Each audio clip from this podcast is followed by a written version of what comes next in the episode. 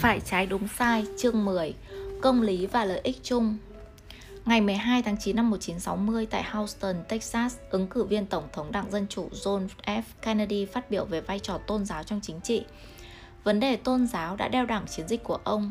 Kennedy theo công giáo và chưa người công giáo nào từng được bầu làm Tổng thống. Một số cử tri mang thành kiến nhưng không nói ra, những người khác bày tỏ quan ngại Kennedy sẽ chịu ảnh hưởng của Vatican khi tại nhiệm hoặc áp đặt giáo lý công giáo trong chính sách công. Với hy vọng xóa bỏ nỗi lo ngại này, Kennedy đồng ý nói chuyện trước các mục sư tin lành về vai trò của công giáo trong nhiệm kỳ tổng thống nếu ông trúng cử. Câu trả lời của ông rất đơn giản, không, đức tin tôn giáo là vấn đề riêng tư của ông và sẽ không xen vào trách nhiệm công. Kennedy nói, tôi tin vào việc một tổng thống coi quan điểm tôn giáo là việc hoàn toàn riêng tư. Bất kỳ vấn đề nào được đặt ra cho tôi với vai trò tổng thống, kiểm soát sinh, ly dị, kiểm duyệt, cờ bạc hoặc bất kỳ vấn đề nào khác tôi sẽ đưa ra quyết định của mình theo những gì lương tâm tôi bảo rằng là lợi ích quốc gia và không chịu áp lực tôn giáo hoặc mệnh lệnh từ bên ngoài.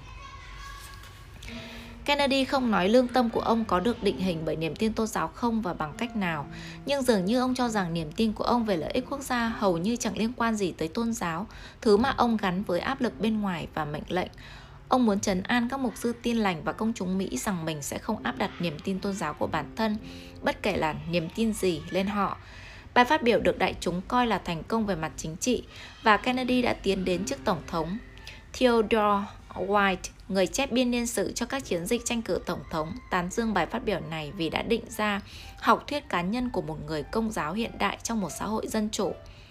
46 năm sau, ngày 18 tháng 6 năm 2006, Barack Obama chẳng bao lâu sẽ trở thành ứng cử viên tổng thống của Đảng Dân Chủ, có một bài diễn văn rất khác về vai trò của tôn giáo trong chính trị. Ông bắt đầu bằng cách nhắc lại cách mình xử lý vấn đề tôn giáo trong chiến dịch tranh cử và Thượng viện Hoa Kỳ 2 năm trước đó. Đối thủ của Obama lúc đó, một người bảo thủ tôn giáo to mồm đã tấn công việc Obama ủng hộ quyền của người đồng tính và quyền nạo thai bằng cách tuyên bố Obama không phải là một tín đồ cơ đốc và rằng Chúa Giêsu sẽ không bầu cho ông. Khi nhìn lại, Obama nói, Tôi đã trả lời bằng cách phản ứng tiêu biểu của phe tự do dân chủ trong các cuộc tranh luận kiểu vậy. Tôi nói rằng chúng ta đang sống trong một xã hội đa nguyên, nơi tôi không thể áp đặt quan điểm tôn giáo của mình lên những người khác. Và tôi đang tranh cử vị trí thượng nghị sĩ Hoa Kỳ đại diện tiểu bang Illinois, chứ không phải mục sư tiểu bang Illinois. Mặc dù dễ dàng giành chiến thắng trong cuộc đua vào thượng viện, giờ đây Obama nghĩ phản ứng của mình không phù hợp và không diễn đạt đầy đủ vai trò của Đức Tiên trong việc định hướng các giá trị và niềm tin của bản thân tôi. Ông tiếp tục mô tả đức tin cơ đốc của mình và tranh luận về sự liên quan của tôn giáo với chính trị. Ông nghĩ những người cấp tiến thật sai lầm khi muốn từ bỏ việc bàn luận tôn giáo trong chính trị sự khó chịu của những người cấp tiến trước bất kỳ dấu vết tôn giáo nào đã ngăn cản không cho chúng ta giải đáp hiệu quả những vấn đề bằng ngôn ngữ đạo đức. Nếu những người dân chủ đưa ra một luận đề chính trị không có nội dung tôn giáo, họ sẽ bỏ mất các hình ảnh và thuật ngữ, thông qua đó hàng triệu người Mỹ hiểu được đạo đức cá nhân của họ và công bằng xã hội. Tôn giáo không chỉ là ngọn nguồn của thuật hùng biện chính trị, các giải pháp cho các vấn đề xã hội nhất định đòi hỏi sự chuyển đổi về mặt đạo đức. Nỗi sợ hãi về sự thuyết giáo có thể dẫn chúng ta đến việc hạ thấp vai trò của giá trị và văn hóa trong một số vấn đề xã hội cấp thiết nhất của mình. Obama nói, giải quyết vấn đề như đói nghèo và phân biệt chủng tộc, không có bảo hiểm và thất nghiệp đòi hỏi thay đổi trong trái tim và khối óc. Vậy thật sai lầm khi khẳng định niềm tin đạo đức và niềm tin tôn giáo không đóng vai trò gì trong chính trị và pháp luật. Những người theo chủ nghĩa thế tục sai lầm khi yêu cầu tín đồ tôn giáo để lại tôn giáo của mình trước khi bước vào nơi công cộng. Frederick Douglass, nhà văn nhà hùng biện nhà cải cách xã hội nổi tiếng ở Mỹ, Abraham Lincoln, William Jennings Bryan, luật sư chính trị gia nổi tiếng của Hoa Kỳ ba lần ứng cử tổng thống đều thất bại. Dorothy Day, người có ảnh hưởng rất sâu rộng và là khuôn mặt rất quan trọng trong lịch sử giáo hội công giáo Hoa Kỳ kêu gọi bình đẳng bác ái và công bằng xã hội. Martin Luther King. Thực tế, phần lớn các nhà cải cách vĩ đại trong lịch sử Mỹ không chỉ được thúc đẩy bởi đức tin mà còn nhiều lần sử dụng ngôn từ tôn giáo để luận giải cho sự nghiệp của mình. Vì vậy, nói con người không nên đưa đạo đức cá nhân của mình vào các cuộc tranh luận chính sách công là vô lý về mặt thực tiễn. Pháp luật chúng ta định nghĩa là theo định nghĩa là pháp điển hóa các giá trị đạo đức, nhiều trong số đó có truyền thống do Thái cơ đốc giáo. Nhiều người ghi nhận những điểm tương đồng giữa John F. Kennedy và Barack Obama. Cả hai đều trẻ, hùng biện là chính khách biết gây cảm hứng và việc thắng cử của họ đánh dấu một thế hệ lãnh đạo mới. Và cả hai đều tìm cách tập hợp người Mỹ vào một kỷ nguyên công dân dấn thân mới. Nhưng quan điểm của họ về vai trò tôn giáo trong chính trị hầu như rất khác biệt. Khát vọng có được tính trung lập Việc Kennedy xem tôn giáo là vấn đề riêng chứ không phải vấn đề chung thể hiện nhu cầu xóa bỏ thành kiến chống công giáo. Nó phản ánh một triết lý chung sẽ có ảnh hưởng mạnh mẽ trong những năm 1960 và 1970. Triết lý cho rằng chính quyền nên tập trung trong nên trung lập trong vấn đề đạo đức và tôn giáo để cá nhân tự do lựa chọn quan niệm riêng về lối sống tốt đẹp. Cả hai đảng chính trị lớn đều bị ý tưởng trung lập này thu hút, nhưng theo những cách khác nhau. Tổng quan mà nói, Đảng Cộng hòa áp dụng ý tưởng này trong chính sách kinh tế, Đảng Dân Chủ áp dụng trong các vấn đề xã hội, Đảng Cộng Hòa chống lại việc chính quyền can thiệp vào thị trường tự do với lý lẽ cá nhân cần được tự do đưa ra các lựa chọn kinh tế và tiêu tiền theo ý thích. Việc chính quyền tiêu tiền của người nộp thuế hoặc điều chỉnh các hoạt động kinh tế vì mục đích chung bị coi là áp đặt quan điểm của nhà nước về lợi ích chung mà không phải ai cũng chia sẻ. Họ ủng hộ các giảm thuế hơn là cho phép chính quyền chi tiêu, bởi vì điều này để cá nhân tự quyết định những mục tiêu theo đuổi và cách tiêu tiền của riêng mình. Đảng Dân Chủ bác bỏ quan điểm cho rằng thị trường tự do đứng trung lập giữa các mục tiêu và bảo vệ việc chính quyền can thiệp vào nền kinh tế. Nhưng sang vấn đề xã hội và văn hóa, họ lại sử dụng ngôn ngữ mang tính trung lập. Họ cho rằng chính quyền không nên quy định về đạo đức trong các lĩnh vực xử sự tình dục, quyết định sinh sản vì làm như thế là áp đặt niềm tin đạo đức và tôn giáo lên người khác. Thay vì hạn chế phá thai hoặc quan hệ đồng tính, chính quyền nên đứng trung lập cho các vấn đề liên quan đến đạo đức và cho phép cá nhân quyền tự lựa chọn. Năm 1971 khi tác phẩm Một học thuyết về công lý của John Rawls đưa ra triết lý bảo vệ khái niệm trung lập của phe tự do dân chủ mà bài diễn văn của Kennedy đã gợi lên. Trong những năm 1980, những người chỉ trích kiểu cộng đồng tính trung lập của phe tự do dân chủ đã nghi ngờ quan điểm cái tôi tự do lựa chọn không bị ràng buộc vốn có vẻ đã làm suy yếu học thuyết của Rawls. Họ tranh luận không chỉ vì những khái niệm mạnh hơn về cộng đồng và tình liên đới, mà còn vì sự dấn thân về mặt đạo đức và tôn giáo. Năm 1993, Rawls xuất bản chính trị chủ nghĩa tự do dân chủ cá nhân Political Liberalism, chỉnh sửa lại học thuyết của mình ở một vài khía cạnh. Ông thừa nhận trong cuộc sống cá nhân, người ta thường có tình cảm, sự tôn sùng và lòng trung thành mà họ tin rằng sẽ không, thực ra là không thể và không nên tránh xa chúng. Đơn giản họ không thể hình dung ra được mình sẽ như thế nào nếu bị tách khỏi các quan niệm nhất định về tôn giáo, triết học và đạo đức hay các quan hệ gắn bó lâu dài và lòng trung thành nào đó. Đến mức này, Rawls chấp nhận khả năng cái tôi ràng buộc về mặt đạo đức. Tuy nhiên, ông nhấn mạnh lòng trung thành và quan hệ gắn bó đó không được xen vào bản sắc công dân của chúng ta. Khi tranh luận về công lý và quyền, chúng ta nên đặt sang một bên niềm tin cá nhân về đạo đức và tôn giáo và tranh luận từ quan điểm, khái niệm chính trị về con người, độc lập với bất kỳ lòng trung thành, quan hệ gắn bó hoặc căn niệm về lối sống tốt đẹp nào. Tại sao chúng ta không đưa niềm tin về đạo đức và tôn giáo của mình vào các cuộc tranh luận công khai về công lý và quyền? Tại sao chúng ta nên tách bạch bản sắc công dân của mình với bản sắc con người đạo đức vốn phổ biến hơn? Rawls cho rằng chúng ta phải làm vậy để tôn trọng thực tế đa nguyên hợp lý về lối sống tốt đẹp thịnh hành trong thế giới hiện đại. Người dân trong các xã hội dân chủ hiện đại bất đồng với các vấn đề đạo đức và tôn giáo. Hơn thế nữa, những bất đồng này là hợp lý, không trông mong gì những con người có lương tâm với đầy đủ khả năng lý giải, ngay cả sau khi thảo luận tự do, lại đều đi đến cùng một kết luận. Theo lý lẽ này, lý lẽ tính trung lập của phe tự do dân chủ phát sinh từ nhu cầu khoan dung khi gặp bất đồng về đạo đức và tôn giáo. Rawls viết, sau khi xem xét mọi khía cạnh, phán xét đạo đức nào là đúng không quan trọng đối với chủ nghĩa tự do dân chủ về chính trị. Để duy trì tính không thiên vị đối với các học thuyết đạo đức và tôn giáo đối lập nhau, chủ nghĩa tự do dân chủ về chính trị không đề cập đến các chủ đề đạo đức làm chia rẽ các học thuyết đó đòi hỏi chúng ta tách bạch bản sắc công dân với niềm tin về đạo đức và tôn giáo của mình có nghĩa là khi tham gia vào các diễn đàn công khai thảo luận về công lý và quyền, chúng ta phải tuân theo các giới hạn suy lý chung của phe tự do dân chủ. Không chỉ chính quyền không được xác nhận một quan niệm cụ thể về điều tốt, công dân cũng không thể trình bày niềm tin về đạo đức và tôn giáo của mình trong các cuộc tranh luận công khai về công lý và quyền.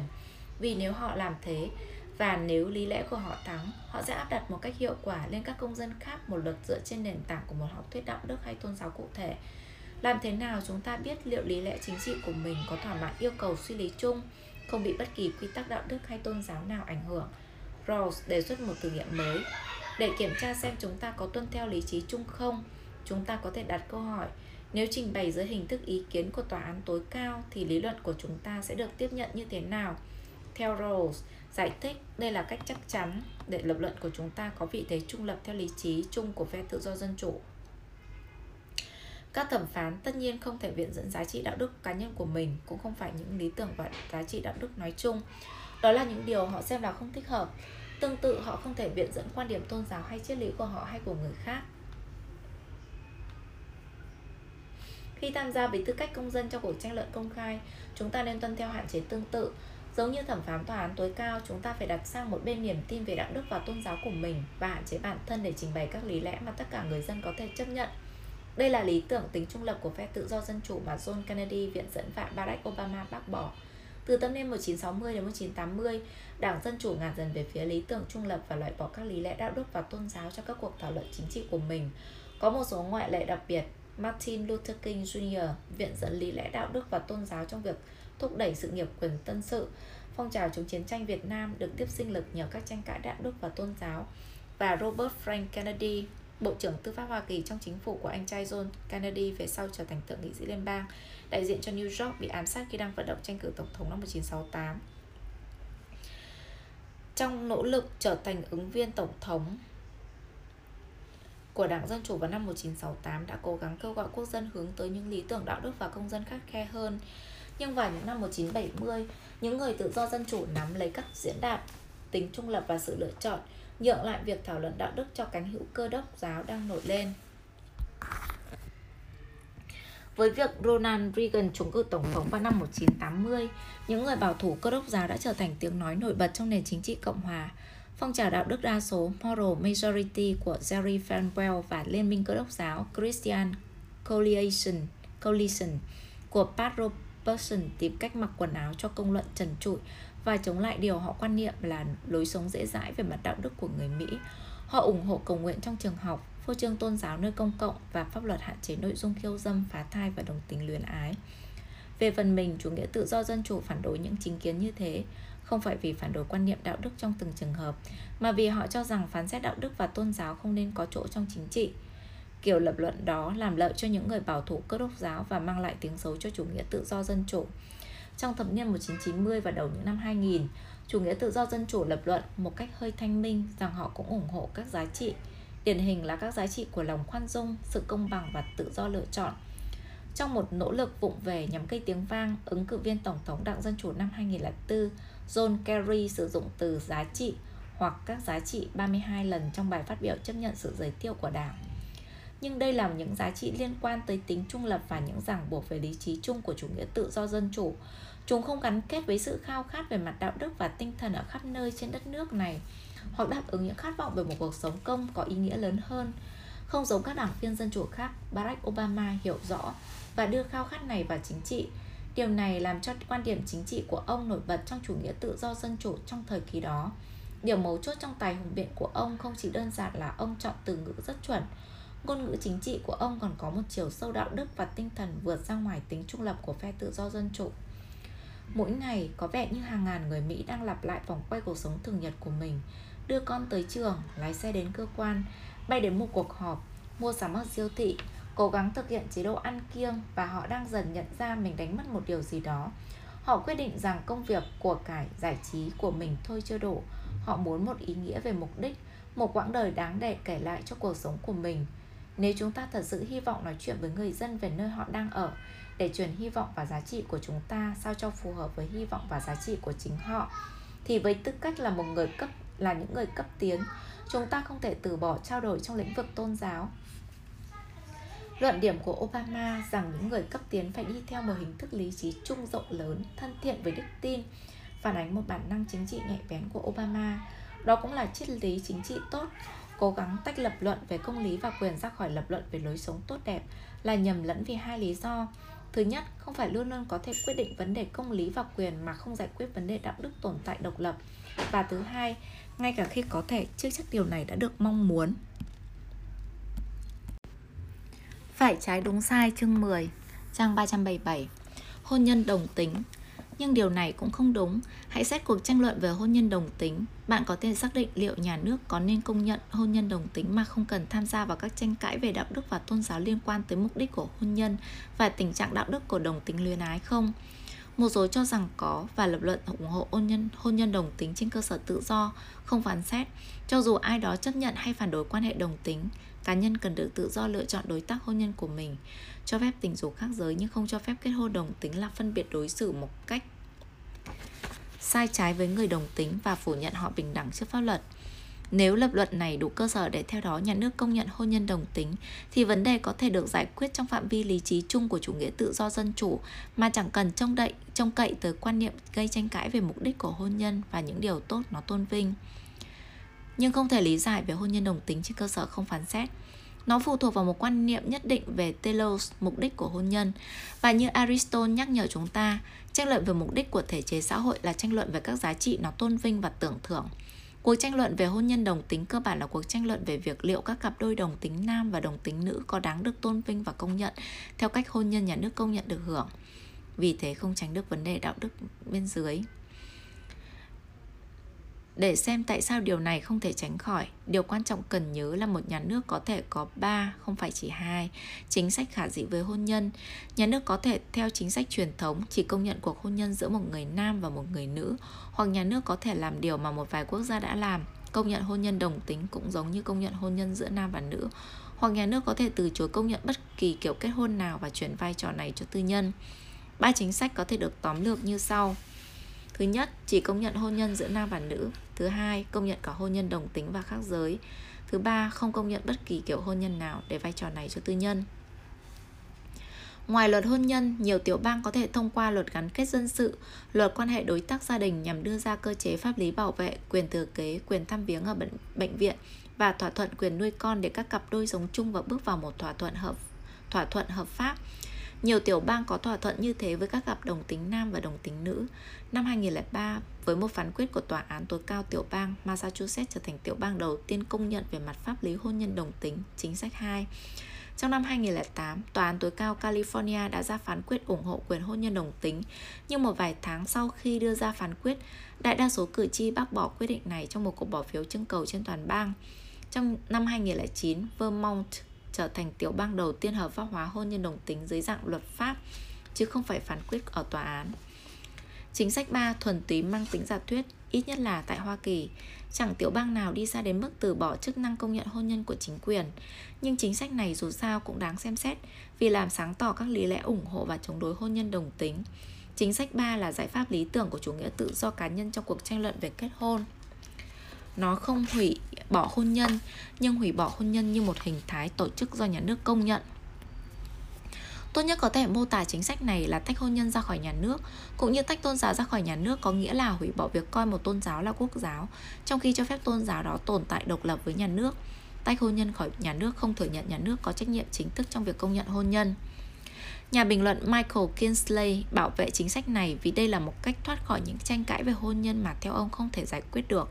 Những người ủng hộ hôn nhân đồng tính than phiền việc chỉ chấp nhận hôn nhân khác giới là một loại phân biệt đối xử. Những người phản đối cho rằng nếu chấp nhận hôn nhân đồng tính, nhà nước đi từ việc dung thứ đến tán thành đồng tính luyến ái và đóng dấu chuẩn thuận của chính quyền. Kinsley viết, giải pháp này là để kết thúc chế độ hôn nhân do chính quyền công nhận nhằm tư nhân hóa hôn nhân. Hãy để mọi người kết hôn theo cách mà họ thích, nhà nước không nên công nhận hoặc can thiệp vào. Hãy để nhà thờ và các tổ chức tôn giáo khác tiếp tục thực hiện nghi lễ hôn nhân. Hãy để cửa hàng bách hóa và các sòng bạc tham gia nếu muốn. Hãy để cho những cặp vợ chồng đánh dấu sự kết hợp của mình theo bất kỳ cách nào họ chọn và tự coi mình đã kết hôn bất cứ khi nào họ muốn. Và nếu có ba người muốn kết hôn với nhau hoặc một người muốn kết hôn với chính mình và một ai đó nữa muốn tiến hành nghi lễ kết hôn và tuyên bố họ thành vợ chồng, thành chồng thì hãy kệ họ. Nếu hôn nhân là chuyện hoàn toàn riêng tư, Kinsley suy lý, thì tất cả các tranh chấp về hôn nhân đồng tính sẽ trở nên không thích hợp. Hôn nhân đồng tính sẽ không được nhà nước công nhận chính thức, nhưng hôn nhân bình thường cũng có được nhà nước công nhận đâu. Kinsley cho rằng lập quan hệ đối tác trong gia đình có thể xử lý các vấn đề tài chính, bảo hiểm, nuôi dưỡng trẻ em và thừa kế phát sinh khi mọi người sống chung và cùng nuôi dạy con cái. Ông đề xuất thay thế tất cả các dạng hôn nhân nhà nước công nhận đồng tính và bình thường với hôn nhân dân sự. Từ quan điểm tính trung lập của chủ nghĩa tự do dân chủ, đề xuất của Kinsley có lợi thế rõ ràng so với hai lựa chọn kia. Chính sách 1 và 2, nó không yêu cầu thẩm phán và công dân phải tham gia vào các tranh cãi về mặt đạo đức và tôn giáo liên quan đến mục đích của hôn nhân và đạo đức của đồng tính lưới lái. Vì nhà nước không còn ban bất kỳ danh xưng hôn nhân cao quý nào cho gia đình. công dân sẽ tránh tham gia vào cuộc tranh luận về telos của hôn nhân và liệu người đồng tính có thể thực hiện telos đó được không? Khá ít người ở hai phía của cuộc tranh luận về hôn nhân đồng tính chấp nhận đề xuất tách hôn nhân khỏi nhà nước nhưng nó làm sáng tỏ điều gì đang bị đe dọa trong cuộc tranh luận hiện tại và giúp chúng ta nhìn thấy tại sao cả hai phía ủng hộ và phản đối hôn nhân đồng tính lại tranh cãi về nội dung đạo đức và tôn giáo liên quan đến mục đích của hôn nhân và những điều tốt xác định mục tiêu đó. Cả hai lập trường đều không đứng vững trong phạm vi lý trí chung của tất, của chủ nghĩa tự do dân chủ. Tất nhiên những ai phản đối hôn nhân đồng tính với lý do điều này là tội lỗi và làm ô danh ý nghĩa chân chính của hôn nhân không ngại thực tế là họ đang đưa một luận điểm đạo đức, là họ đang đưa ra một luận điểm đạo đức hay tôn giáo. Nhưng những người ủng hộ quyền hôn nhân đồng tính thường cố gắng đặt luận điểm, đặt luận điểm của mình trên cơ sở trung lập và tránh đưa ra phán xét về ý nghĩa đạo đức của hôn nhân. Nỗ lực để tìm một lý giải không phán xét cho hôn nhân đồng tính dựa rất nhiều vào ý tưởng phân biệt đối xử và tự do lựa chọn nhưng những ý tưởng này không thể tự biện minh cho quyền hôn nhân đồng tính. Để xem tại sao lại vậy, hãy cân nhắc ý kiến sâu sắc và tinh tế của Margaret Marshall, tranh án tòa án tối cao tiểu bang Massachusetts trong phán quyết của tòa án vụ Goodrich kiện Bộ Y tế Cộng đồng 2003 về hôn nhân đồng giới. Marshall bắt đầu bằng việc công nhận bất đồng sâu sắc về mặt đạo đức và tôn giáo do chủ đề này gây ra và ám chỉ tòa án sẽ không đứng về bên nào trong tranh chấp này. Nhiều người mang niềm tin tôn giáo, luân lý và đạo đức rằng hôn nhân chỉ dành cho sự kết hợp giữa một người nam và một người nữ và rằng hành vi đồng tính là vô luân. Nhiều người có niềm tin tôn giáo, đạo đức và luân lý không kém phần mạnh mẽ rằng các cặp đồng tính xứng đáng được quyền kết hôn và rằng người đồng tính phải được đối xử không khác gì người hàng xóm bình thường. Không quan điểm nào trả lời được câu hỏi đặt ra cho chúng ta. Nghĩa vụ của chúng ta là xác định quyền tự do cho tất cả, chứ không phải áp đặt quy tắc đạo đức của mình. Như thể để tránh đi vào tranh cãi về mặt đạo đức và tôn giáo liên quan đến đồng tình luyến ái, Marshall mô tả vấn đề đạo đức trước tòa theo thuật ngữ của chủ nghĩa tự do dân chủ. Vấn đề tự chủ và tự do lựa chọn, việc không công nhận hôn nhân của các cặp đồng tính không phù hợp với sự tôn trọng quyền tự chủ của cá nhân và sự bình đẳng trước pháp luật. Bà viết, sự tự do lựa chọn liệu có cưới không và cưới ai sẽ là rỗng tuếch nếu nhà nước có thể ngăn cản cá nhân tự do lựa chọn người mà cá nhân đó muốn gắn bó. Marshall cho rằng vấn đề này không phải là giá trị đạo đức của sự lựa chọn mà là quyền lựa chọn của cá nhân, đó là quyền của người kết hôn với người bạn đời mình chọn. Nhưng tự chủ và tự do lựa chọn không đủ để biện minh cho quyền hôn nhân đồng tính. Nếu chính quyền thực sự trung lập trên vấn đề giá trị đạo đức của tất cả các mối quan hệ riêng tư tự nguyện thì nhà nước sẽ không có cơ sở để hạn chế hôn nhân của hai người và quan hệ đa thê đồng thuận cũng đủ điều kiện để được chấp nhận. Trên thực tế, nếu thật sự muốn trung lập và tôn trọng bất cứ lựa chọn nào cá nhân mong muốn thực hiện, nhà nước phải chấp nhận đề xuất của Michael Kinsley và không đảm trách vai trò công nhận các cuộc hôn nhân. Vấn đề thực sự trong cuộc tranh luận kết hôn đồng tính không phải là quyền tự do lựa chọn mà là liệu cặp đôi đồng tính có đáng được cộng đồng tôn vinh và công nhận, liệu chúng có đáp ứng được mục đích của thể chế xã hội của hôn nhân không.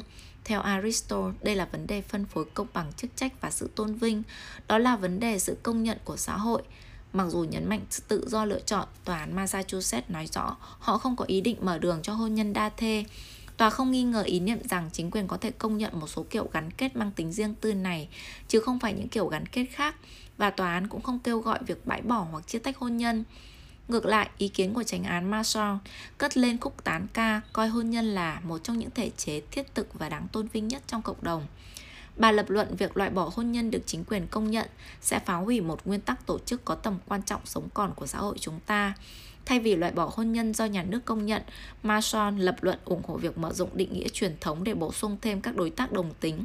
Khi làm thế, bạn bước ra ngoài phạm vi tính trung lập của chủ nghĩa tự do dân chủ để khẳng định giá trị đạo đức của sự kết hợp đồng giới và đưa ra quan điểm về mục đích của hôn nhân được nhìn nhận một cách đúng đắn không chỉ là một thỏa thuận riêng tư giữa hai người trưởng thành Bạn nhận xét kết hôn là hình thái được đại công chúng công nhận và được đại chúng công nhận và phê chuẩn Thực sự có ba đối tác trong hôn nhân dân sự, hôn phu, hôn thê và một chính quyền phê chuẩn. Đặc tính hôn nhân này sẽ mang đến khía cạnh được tôn vinh. Hôn nhân dân sự là một cam kết cá nhân sâu sắc với một người khác và được công luận đánh giá cao vì lý tưởng tương hỗ, đồng hành, thân ái, trung thủy và gia đình. Nếu hôn nhân là một thể chế đáng tôn trọng, cần tôn vinh những giá trị nào của hôn nhân? Đặt câu hỏi đó là hỏi về mục đích hay telos của hôn nhân, một thể chế xã, một thể chế xã hội nhiều người phản đối hôn nhân đồng tính cho rằng mục đích chính của hôn nhân là sinh sản. Theo lý lẽ này, việc không thể tự sinh sản nên cặp đồng tính không có quyền kết hôn, có thể nói họ thiếu đức tính thích hợp. Dòng suy lý mang tính mục đích luận này là trọng tâm của lý lẽ chống hôn nhân đồng tính và Marshall sử dụng trực tiếp. Bà không giả vờ trung lập đối với mục đích hôn nhân mà diễn giải theo cách đối nghịch. Bà cho rằng bản chất của hôn nhân không phải để sinh sản mà là một cam kết độc nhất yêu thương giữa hai người bạn đời, cho dù họ khác giới hay đồng giới. Giờ đây bạn có thể hỏi, làm cách nào để có thể phán xử giữa các lý lẽ đối nghịch về mục đích, về bản chất của việc kết hôn? Có thể lập luận một cách có lý trí về ý nghĩa và mục đích của các thể chế xã hội có tranh cãi về mặt đạo đức như hôn nhân không? Hay đó chỉ đơn giản là sự va chạm giữa những lời khẳng định không có chứng cứ? Một số người nói đó là vấn đề sinh sản, những người khác coi đó là sự cam kết yêu thương và không có cách nào chứng minh bên nào thuyết phục hơn bên nào. Ý kiến của Marshall đưa ra minh chứng xuất sắc về cách phát triển những lập luận như vậy. Trước tiên, bà thách thức luận điểm coi sinh sản là mục đích chính của hôn nhân. Bà làm vậy bằng cách chỉ ra hôn nhân như trong thực tế và theo quy định của chính quyền tiểu bang, không đòi hỏi khả năng sinh sản. Cặp vợ chồng khác giới xin cấp giấy chứng hôn không được hỏi về khả năng hay ý định có thai bằng cách giao hợp. Khả năng sinh sản không phải là điều kiện cần của hôn nhân, cũng chẳng là căn cứ để ly hôn. Những người chưa bao giờ có quan hệ tình dục và không bao giờ dự định làm điều đó vẫn có thể kết hôn và duy trì hôn nhân. Những người ở bên miệng lỗ cũng có thể kết hôn. Trong khi đó, nhiều cặp vợ chồng có lẽ là đa số có con với nhau nhờ biện pháp trợ giúp hay không cần trợ giúp. Marshall kết luận, chính sự gắn bó độc nhất và vĩnh viễn giữa các đối tác trong hôn nhân chứ không phải việc sinh con là điều kiện tiên quyết của hôn nhân dân sự. Vì vậy, một phần lập luận của Marshall diễn giải về mục đích hay bản chất của hôn nhân như nó đang hiện hữu. Đối mặt với, với những diễn giải đối nghịch nhau về một tập quán xã hội, hôn nhân để sinh sản hay hôn nhân là sự gắn bó vĩnh viễn, làm thế nào chúng ta có thể xác định diễn giải nào hợp lý hơn?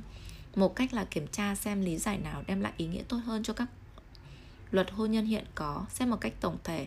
Một cách khác là hỏi diễn giải về hôn nhân nào tán dương đức tính đáng tôn vinh.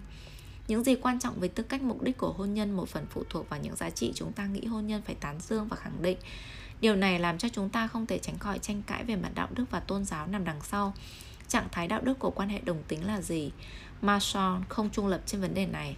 Bà cho rằng mối quan hệ đồng tính xứng đáng được tôn trọng như một quan hệ khác giới. Chỉ giới hạn trong hôn nhân khác giới sẽ đóng một con dấu chấp thuận chính thức lên một định kiến tai hại rằng một quan hệ đồng tính có bản chất bấp bênh và thấp kém so với mối quan hệ khác giới và không xứng đáng được tôn trọng.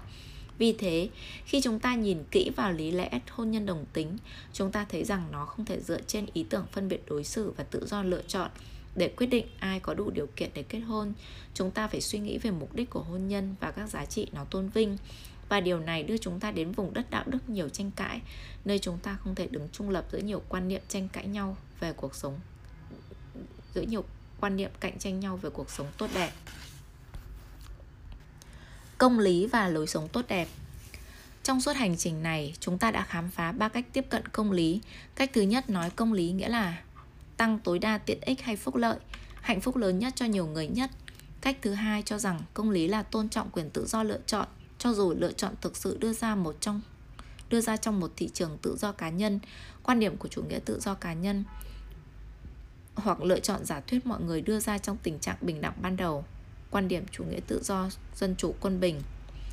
Cách thứ ba nói công lý liên quan đến việc trau dồi đức tính và lý luận về lợi ích chung. Như các bạn bây giờ có thể đoán, tôi ủng hộ một biến thể của cách tiếp cận thứ ba để tôi cố gắng giải thích tại sao. Cách tiếp cận của chủ nghĩa vị lợi có hai khiếm khuyết. Đầu tiên, nó coi công lý và quyền là vấn đề tính toán hơn thiệt không phải nguyên tắc. Thứ hai, bằng cách cố gắng quy đổi tất cả giá trị vào một thang đo giá trị chung, nó là phẳng mọi giá trị bất chấp chúng có phẩm chất khác biệt. Các lý thuyết dựa trên sự tự do, giải quyết được vấn đề đầu tiên nhưng không giải quyết được vấn đề thứ hai. Chúng thực sự xem trọng quyền và nhấn mạnh công lý không chỉ là tính toán lợi ích đơn thuần. Mặc dù bất đồng với nhau về những quyền nào có giá trị hơn tính toán của chủ nghĩa vị lợi, chúng đồng ý rằng có một số quyền cơ bản và phải được tôn trọng.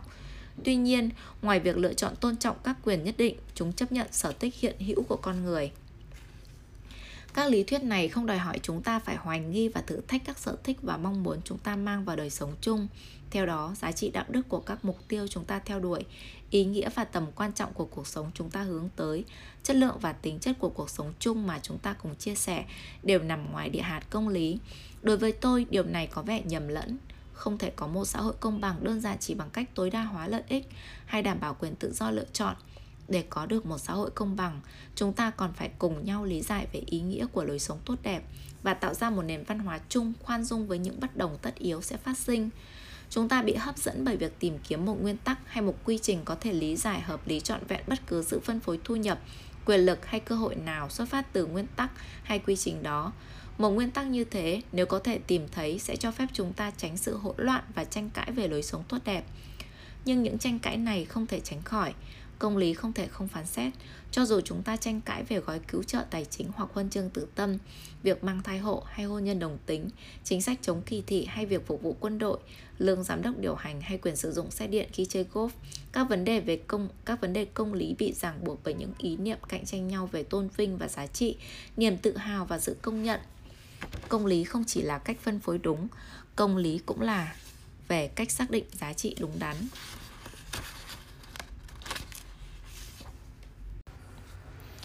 Phải trái đúng sai. Chương 10, trang 390 Chính kiến về lợi ích chung. Nếu một xã hội công bằng đòi hỏi cùng nhau suy lý về lối sống tốt đẹp Vẫn còn đó câu hỏi Loại thảo luận chính trị nào sẽ dẫn chúng ta theo hướng này? Tôi không có một câu trả lời đầy đủ cho câu hỏi trên Nhưng tôi có thể đưa ra một vài gợi ý minh họa. Đầu tiên là một quan sát. Ngày nay, phần lớn các tranh luận chính trị của chúng ta xoay quanh phúc lợi và quyền tự do, phát triển kinh tế và tôn trọng quyền con người. Đối với nhiều người, nói chuyện về giá trị trong chính trị gợi lên trong tâm trí cách những người bảo thủ tôn giáo khuyên mọi người sống như thế nào. Nhưng đây không phải là cách duy nhất để truyền tải những quan niệm về đạo đức và lợi ích chung vào trong chính trị. Thách thức ở đây là phải hình dung ra một nền chính trị coi những vấn đề đạo đức và tinh thần là nghiêm túc, nhưng lồng ghép chúng vào các mối quan tâm về kinh tế và dân sự rộng lớn hơn, chứ không chỉ là giới tính và não phá thai. Trong đời tôi, tiếng nói rõng rạc nhất theo chiều hướng này là của Robert Frank Kennedy, Kennedy khi ông vận động cho vị trí ứng cử viên tổng thống của Đảng Dân Chủ vào năm 1968. Với ông, công lý không chỉ là kích thước và cách phân phối sản phẩm quốc gia, công lý có mục đích đạo đức cao hơn. Khi phát biểu tại Đại học Kansas ngày 18 tháng 3 năm 1968, Kennedy nói về cuộc chiến tranh Việt Nam, cuộc bạo loạn ở các thành phố Mỹ, sự bất bình đẳng chủng tộc và cảnh đói nghèo ông chứng kiến ở Mississippi và Appalachia. Sau đó ông chuyển từ các vấn đề công lý cụ thể này sang tranh luận rằng người Mỹ đã đi đến chỗ đánh giá cao những điều sai. Kennedy nói, ngay cả nếu chúng ta hành động để xóa nghèo về mặt vật chất, vẫn có một nhiệm vụ lớn hơn, đó là đương đầu với cái nghèo về sự thỏa mãn, vốn là tất cả chúng ta phiền muộn. Người Mỹ đã trao mình cho sự tích tụ đơn thuần vật chất. Tổng sản phẩm quốc gia của chúng ta bây giờ là hơn 800 tỷ đô la một năm nhưng GNP tính cả ô nhiễm không khí và quảng cáo thuốc lá, xe cứu thương để cấp cứu tai nạn trên đường cao tốc. GNP tính cả các loại khóa đặc biệt cho cửa ra vào nhà chúng ta và nhà tù cho những kẻ bẻ khóa. GNP tính cả những khu rừng bị phá hủy và những kỳ quan thiên nhiên rơi vào cảnh hỗn loạn. GNP tính cả bom napalm và số lượng đầu đạn hạt nhân và xe thiết giáp mà cảnh sát dùng để chống bạo loạn trong các thành phố của chúng ta. GNP tính đến các chương trình truyền hình tôn vinh bạo lực để bán đồ chơi cho con trẻ. Tuy nhiên, GNP không tính đến sức khỏe của con em chúng ta, chất lượng giáo dục hay niềm vui của chúng. GNP không bao gồm vẻ đẹp của thơ ca hoặc sự vững bền của hôn nhân, trí tuệ trong các cuộc tranh cãi trước công luận hoặc tính liêm chính của các viên chức nhà nước. GNP cũng chẳng đo sự hài hước hay lòng nhiệt tình hay sự can đảm của chúng ta, cũng không phải sự khôn ngoan, khả năng học tập, lòng nhân ái và sự cống hiến cho tổ quốc của chúng ta. Tóm lại, GNP bao gồm tất cả mọi thứ ngoại trừ những thứ làm cho cuộc sống của chúng ta đáng giá. Và GNP có thể cho chúng ta biết mọi thứ về nước Mỹ, ngoại trừ lý do tại sao chúng ta tự hào là người Mỹ. Nghe Kennedy nói hay đọc đoạn văn trên, bạn có thể nói rằng sự chỉ trích về đạo đức ông nhắm vào sự tự thỏa mãn và ham mê vật chất của thời đại đó độc lập với quan điểm của ông về những bất công liên quan đến nghèo đói. Chiến tranh Việt Nam và kỳ thị chủng tộc, nhưng ông nhìn thấy chúng có kết nối. Để đảo ngược những bất công này, Kennedy nghĩ cần thách thức lối sống tự mãn ông nhìn thấy xung quanh. Ông đã không ngần ngại đưa ra phán xét. Chưa hết, bằng cách khơi gợi niềm tự hào quốc gia của người Mỹ, ông cũng đồng thời kêu gọi ý thức cộng đồng. Kennedy bị ám sát chưa đầy 3 tháng sau đó. Chúng ta chỉ có thể phỏng đoán liệu nếu còn sống thì nền chính trị cộng hưởng đạo đức ông khởi xướng có phát triển không? Bốn thập kỷ sau, trong chiến dịch tranh cử tổng thống năm 2000, 2008, Barack Obama cũng đề cập tới sự khao khát của người Mỹ về một lối sống chung có mục đích lớn hơn và và hùng biện về một nền chính trị có khát vọng về đạo đức và tinh thần. Chúng ta vẫn còn phải chờ xem liệu nhu cầu đối mặt với cuộc khủng hoảng tài chính và suy thoái sâu sắc có ngăn cản ông biến sức ép đạo đức và dân sự trong chiến dịch của mình thành một nền chính trị mới vì lợi ích chung hay không? Một nền chính trị mới vì lợi ích chung sẽ như thế nào? Dưới đây là một số chủ đề khả dĩ. Công dân, hy sinh và dịch vụ công. Để đòi hỏi một ý thức cộng đồng mạnh mẽ, xã hội công bằng phải tìm cách khuyến khích, cổ vũ người dân quan tâm đến toàn thể, một sự cống hiến vì lợi ích chung. Nó không thể trung lập giữa các thái độ, khuynh hướng hay thói quen của con tim mà công dân mang đến cuộc sống chung. Nó phải tìm cách chống lại các khái niệm thuần túy cá nhân về lối sống tốt và thúc đẩy giá trị công dân. Theo truyền thống, các trường công lập là địa điểm để giáo dục công dân. Đối với một số thế hệ, quân đội là một địa điểm khác. Tôi không đề cập đến việc giảng dạy chi tiết đạo đức công dân mà là giáo dục công dân trong thực tiễn. Khía cạnh thường ít được chú ý. Điều này diễn ra khi những người trẻ từ các tầng lớp kinh tế, nền tảng tôn giáo và cộng đồng dân tộc khác nhau cùng nhau tham gia vào một tổ chức chung. Vào thời điểm nhiều trường công lập trong tình trạng bấp bênh và chỉ một phần rất nhỏ xã hội Mỹ tổng quân, một câu hỏi nghiêm túc là làm cách nào một xã hội dân chủ rộng lớn và đa tạp như xã hội của chúng ta có thể hy vọng cổ vũ tinh thần liên đới và tinh thần trách nhiệm hỗ tương như một xã hội công bằng đòi hỏi. Câu hỏi này mới đây đã tái xuất hiện trong thảo luận chính trị của chúng ta, ít nhất ở một mức độ nào đó. Trong chiến dịch tranh cử năm 2008, Barack Obama nhận thấy sự kiện 11 tháng 9 năm 2001 khuấy lên tinh thần yêu nước, niềm tự hào dân tộc và sự sẵn sàng phụng sự đất nước. Và ông chỉ thích Tổng thống George Bush đã không hô hào nhân dân Mỹ có một số hình thức hy sinh chung. Obama nói, thay vì kêu gọi phụng sự, chúng ta được yêu cầu đi mua sắm. Thay vì kêu gọi cùng hy sinh, chúng ta cắt giảm thuế cho người giàu trong thời gian chiến tranh. Lần đầu tiên như thế trong lịch sử của mình. Obama đề xuất động viên việc phụng sự quốc gia bằng cách tặng học phí cho sinh viên để đổi lấy 100 giờ lao động công ích. Các bạn đầu tư vào nước Mỹ và nước Mỹ đầu tư vào bạn. Ông nói với những người trẻ tuổi khi vận động tranh cử trên toàn quốc. Đề nghị này được chứng minh là một trong những điểm khiến ông được ưa thích. Và vào tháng 4 năm 2009, ông đã ký luật mở rộng AmeriCorps sang chương trình dịch vụ công và cung cấp tiền cho sinh viên đại học hoạt động tình nguyện trong cộng đồng. Mặc dù lời kêu gọi phụng sự quốc gia của Obama đã có tiếng vang, nhưng những đề xuất tham vọng hơn về nghĩa vụ bắt buộc phụng sự quốc gia chưa bao giờ được đưa vào chương trình nghị sự. Thứ hai, giới hạn đạo đức của thị trường. Một trong những xu hướng nổi bật trong thời đại chúng ta là mở rộng thị trường và sự suy lý định hướng thị trường trong các lĩnh vực đời sống mà theo truyền thống bị các chuẩn mực phi thị trường chi phối. Trong những chương trước, chúng ta đã xét những vấn đề đạo đức nảy sinh, chẳng hạn khi các quốc gia thuê công ty cung cấp dịch vụ quân sự và thẩm vấn tù nhân đến việc lính đánh thuê hay nhà thầu quân sự tư nhân, hoặc khi các bậc cha mẹ thuê người ở các nước đang phát triển mang thai và đẻ thuê, hoặc khi người ta mua và bán thận trên thị trường tự do. Có nhiều tình huống khác, có nên thưởng tiền mặt cho sinh viên trong các trường học chất lượng thấp nhưng đạt điểm cao trong bài thi chuẩn? Liệu có nên thưởng cho giáo viên cải thiện kết quả thi của học sinh? Các tiểu bang có nên thuê công ty tư nhân trông coi nhà tù? Hoa Kỳ có nên đơn giản hóa chính sách nhập cư bằng cách chấp nhận đề nghị của một nhà kinh tế của Đại học Chicago cho phép bán tư cách công dân Hoa Kỳ với giá 100.000 đô la? Những câu hỏi này không chỉ về lợi ích và sự ưng thuận, chúng cũng là cách đúng đắn xác định giá trị các tập quán xã hội quan trọng, nhập ngũ, sinh đẻ, dạy và học, trừng trị tội phạm, chấp nhận công dân mới. Vì thị trường hóa các tập quán xã hội sẽ làm băng hoại hoặc hạ thấp các chuẩn mực xác định chúng. Chúng ta cần phải đặt câu hỏi những chuẩn mực phi thị trường nào chúng ta muốn bảo vệ không cho thị trường can thiệp. Đây là một vấn đề đòi hỏi phải tranh luận công khai về những quan niệm đối nghịch liên quan đến cách đúng đắn để coi trọng những điều tốt. Thị trường là công cụ hữu ích cho việc tổ chức các hoạt động sản xuất. Nhưng trừ khi chúng ta muốn thị trường viết lại các chuẩn mực chi phối các thể chế xã hội, chúng ta cần một cuộc tranh luận công khai về giới hạn đạo đức của thị trường. Bất bình đẳng, liên đới và đức tính công dân. Khoảng cách khoảng khoảng cách giàu nghèo của nước Mỹ đạt mức kỷ lục trong những thập kỷ gần đây, ấy vậy mà sự bất bình đẳng lại không phải là một vấn đề chính trị lớn. Ngay cả đề nghị khiêm tốn của Barack Obama đối với việc quay trở lại mức thuế thu nhập của những năm 1990 đã khiến các đối thủ Cộng hòa trong chiến dịch năm 2008 gọi ông là người theo chủ nghĩa xã hội, kẻ muốn chia của cải. Việc nền chính trị đương đại thiếu quan tâm đến bất bình đẳng không có nghĩa là các nhà triết học chính trị thiếu quan tâm đến chủ đề này. Phân phối công bằng, thu nhập và của cải là tâm điểm của cuộc tranh luận trong triết học chính trị từ năm 1970 đến nay. Nhưng xu hướng các triết gia đóng khung vấn đề này trong ngôn ngữ ích lợi và sự ưng thuận khiến họ bỏ qua những luận cứ chống lại sự bất bình đẳng. Vốn rất có khả năng nhận được một phiên điều trần và nằm ở trung tâm của dự án đổi mới về đạo đức và dân sự. Một số triết gia muốn đánh thuế người giàu giúp người nghèo tranh luận nhân danh lợi ích. Họ cho rằng lấy 100 đô la từ một người giàu và đưa cho một người nghèo sẽ làm người giàu bớt hạnh phúc một chút thôi, nhưng làm người nghèo hạnh phúc hơn rất nhiều. John Rawls cũng bảo vệ việc phân phối lại, nhưng trên cơ sở sự ưng thuận mang tính giả thuyết. Ông lập luận nếu chúng ta tưởng tượng ra một khế ước xã hội giả thuyết với vị trí bình đẳng ban đầu, mọi người sẽ đồng ý nguyên tắc ủng hộ một hình thức phân phối lại. Nhưng có một lý do quan trọng thứ ba để quan ngại về sự bất bình đẳng đang gia tăng trong đời sống Mỹ. Khoảng cách giàu nghèo quá lớn phá hoại tình đoàn kết mà tư cách công dân trong xã hội dân chủ đòi hỏi.